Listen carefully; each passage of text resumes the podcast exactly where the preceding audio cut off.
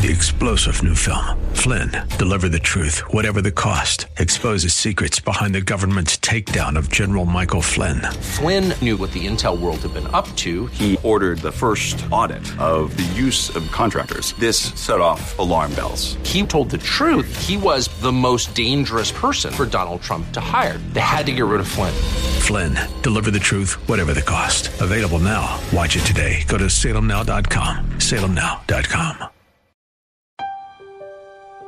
Now, there are some things that God said people should not touch, and there are other things that God said people should enjoy in moderation. The Bible does not forbid drinking wine, and even in a few cases commends it, but it strongly condemns drunkenness. That's where we left off yesterday here on Study Verse by Verse as Pastor Layton was taking us through the miracle of Jesus turning water into wine at a wedding. We'll have more in just a moment. Thanks for coming along on this Friday as we wrap up another week in the book of John. If you've missed any of our past broadcasts, our studies in the book of John, well, you'll find them on the website, and I'll have details about that at the end of the broadcast.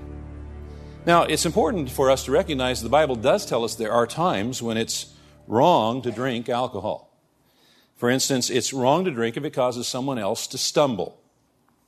Romans 14 20 says, Do not destroy the work of God for the sake of food.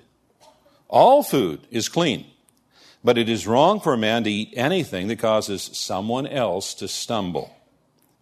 So you see, although you may not have a problem with alcohol, somebody else might.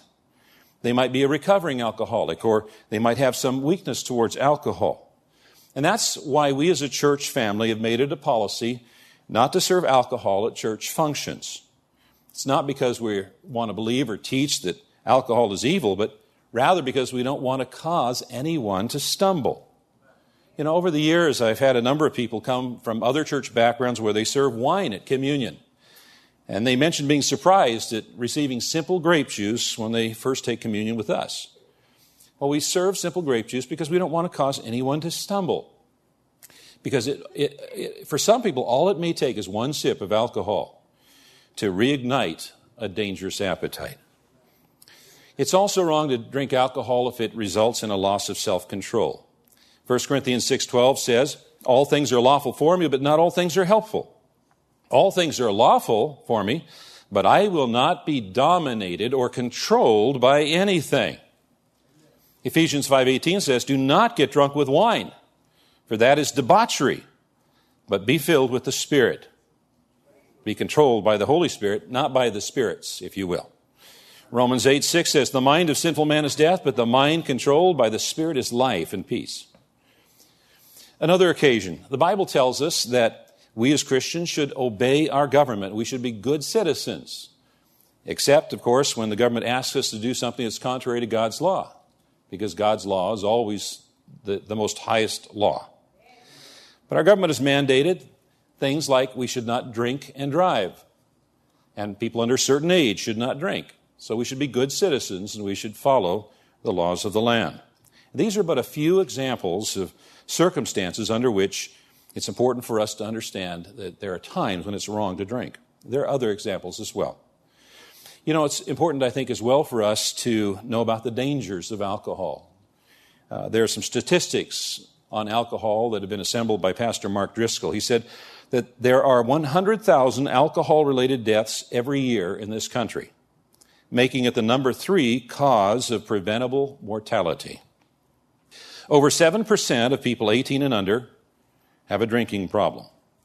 8.1 million people are alcoholics. The highest rate of alcoholism for those is between the ages of 18 and 29. 43% of U.S. adults have been exposed to alcoholism in their family mother, father, aunt, uncle, cousin, so forth.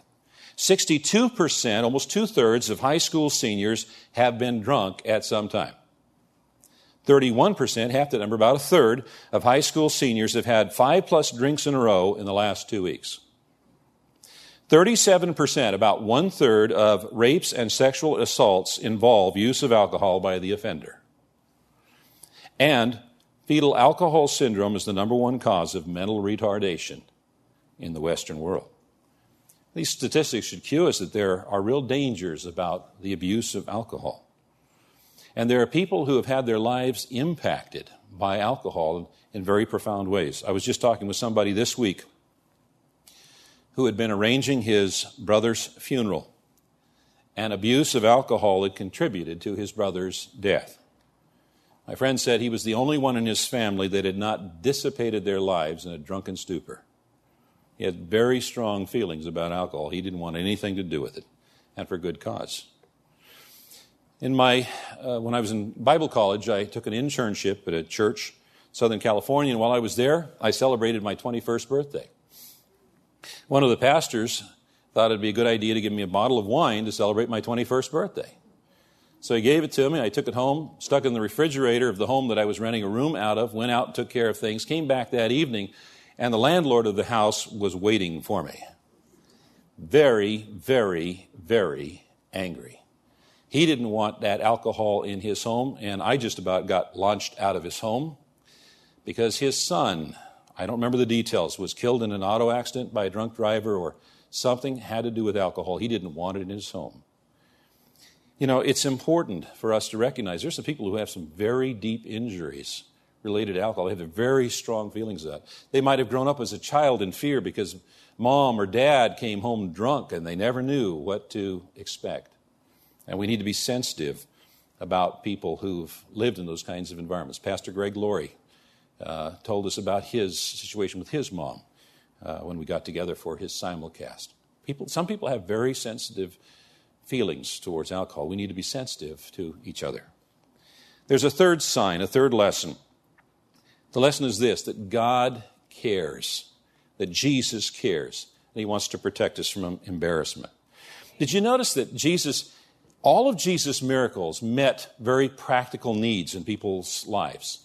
He opened blind eyes, He opened deaf ears, uh, he delivered people who were oppressed by demons. He fed hungry people. All of his miracles were meeting specific needs in people. It wasn't just for looks that Jesus did his miracles. And if Jesus had not performed this miracle on this day, this young couple would have been the brunt of many cruel jokes for years to come. Jesus said, My time has not yet come for my glory to be revealed, but this couple is in need. This poor couple is in need, and I'm going to meet that need. In fact, I am going to meet that need abundantly. Think about it. Jesus turned water into wine. 120 to 180 gallons of fine wine. That's a lot of wine. You know, when the grace of Jesus comes to men, there's enough and more to spare for all. There is no need on earth that, exhausts, that can exhaust the grace of Christ. There is a superabundance of grace in Jesus Christ. Fourth sign, fourth lesson God brings things into being fully matured. Did you know this, this wine didn't come through the typical process of making wine? Now, think about the natural process of making wine that Jesus bypassed. Okay? Seeds get dropped in the ground, they get watered, they get radiated with the sun. There's the harvest. There's the squeezing of the grapes into containers, and there's aging.